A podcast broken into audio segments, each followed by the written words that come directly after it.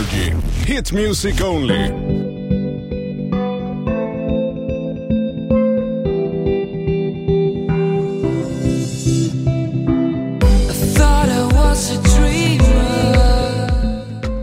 Tanken från första början var när jag och Joakim Andrén startade State of Sound var att Gustav skulle sjunga Higher Love.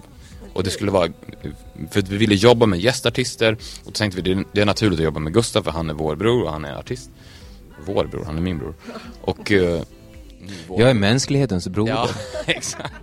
Gustav Norén, mänsklighetens men broder. Men sen så blev det så att vi sjöng det tillsammans. Och då tyckte vi att, ja men om, om uttrycket är att vi bröder gör den ihop så bör det ju stå Victor Norén och Gustav Norén. Eftersom State of Sound inte var någonting och inte var etablerat. Det var mer, det var därför det står Victor och Gustav Norén. Och jag är ju 35 år och har varit i den här branschen i 15 år så jag orkar ju inte med mer. Jag skiter i, du får skriva vad du vill alltså, jag skiter i alltså, jag var, alltså den där, bla, ja, ja visst, ja, nej, men, ja. Men hur, hur såg samarbetet ut då med låten? Alltså när ni skapade den, hur såg det ut? Alltså, oh, det var jättefint. ja, det var jättefint. Det var, det var som en korsbefruktning av idéer. För att jag och Jocke hade börjat på den här låten som sen blev Higher Love.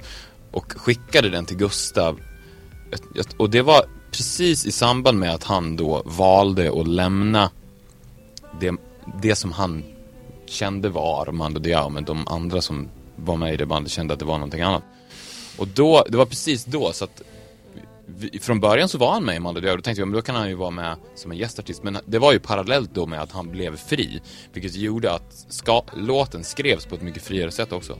Och där kan ju du ta vid. Ja, men jag ville ju liksom, jag jag är ju med i Mando Diao, jag tycker att jag är med i Mando Diao. Jag ville bara lämna sättet vi jobbar på. Alltså typ som att man går, man ändrar teknologin inom fabriken. Jag vill inte jobba med den här maskinen längre, jag vill inte jobba med den här tryckpressen, jag vill inte jobba på det här sättet. Jag vill inte vara ägd av de här människorna, jag vill inte jobba på det här sättet. Jag vill inte vara deras slav. Jag tycker att musiker oftast blir boskap till slut. De blir hund med koppel och jag vill springa fritt. Liksom. Det var min känsla. Just på grund av att jag tycker musiken blir så sjukt hämmad av att nu ska vi göra en platta för att betala tillbaka ett förskott.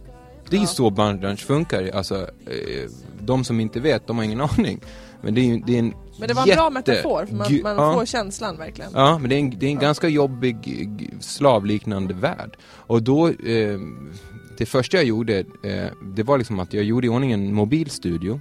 Men så här, du vet hur enkelt det är. Mikrofon, det är det här. Mm. Liksom, och eh, den ska gå in i någon form av dator då, samla information. Och sen kan man sjunga var som helst. Så då drog jag ut i Lappland på sommaren, så här, mitt ingenstans. Och så bodde jag mitt ingenstans. Och sen tänkte jag så här, okej okay, nu ska jag bara sjunga och spela för mig själv.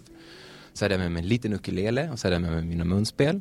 Och så hade jag med mig datorn och så tänkte jag spela in allting då. Och så hade jag solcellsladdare, batterier. ja, det var skitcoolt. Ja, super. Ja, men så, ja, jag har hållit på i ett år och planerat för det här. Cool. Och sen så bara är jag där ute och så börjar jag bara sakna människor.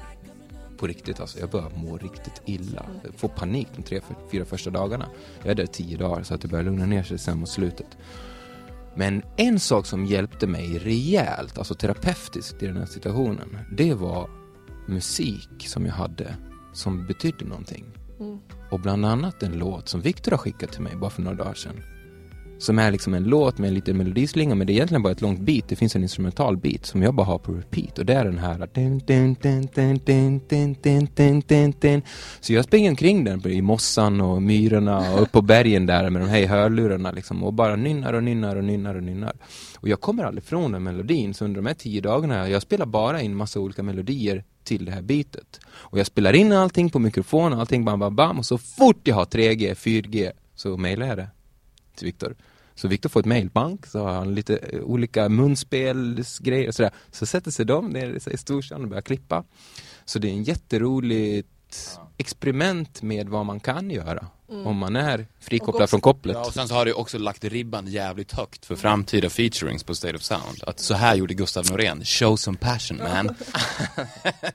Vi ville ju bort ifrån den här att, att, det finns, för att när du startar ett band eller om du startar en artistisk karriär. Det första du egentligen sätter ner på pappret då är, vad är vi för någonting? Vad ska vi göra?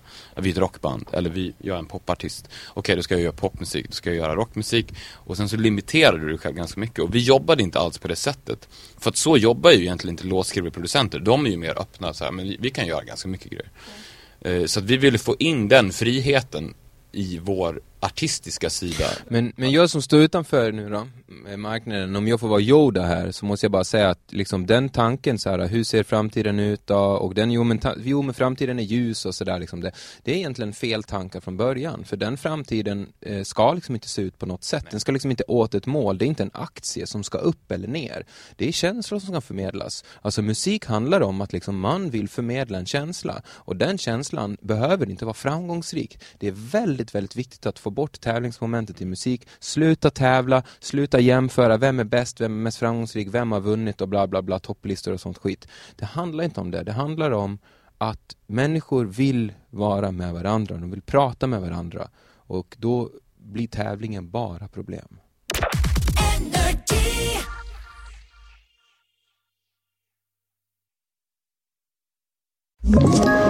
Ett poddtips från Podplay. I podden Något Kaiko garanterar östgötarna Brutti och jag, Davva, dig en stor dos skratt. Där följer jag pladask för köttätandet igen. Man är lite som en jävla vampyr. Man har fått lite blodsmak och då måste man ha mer.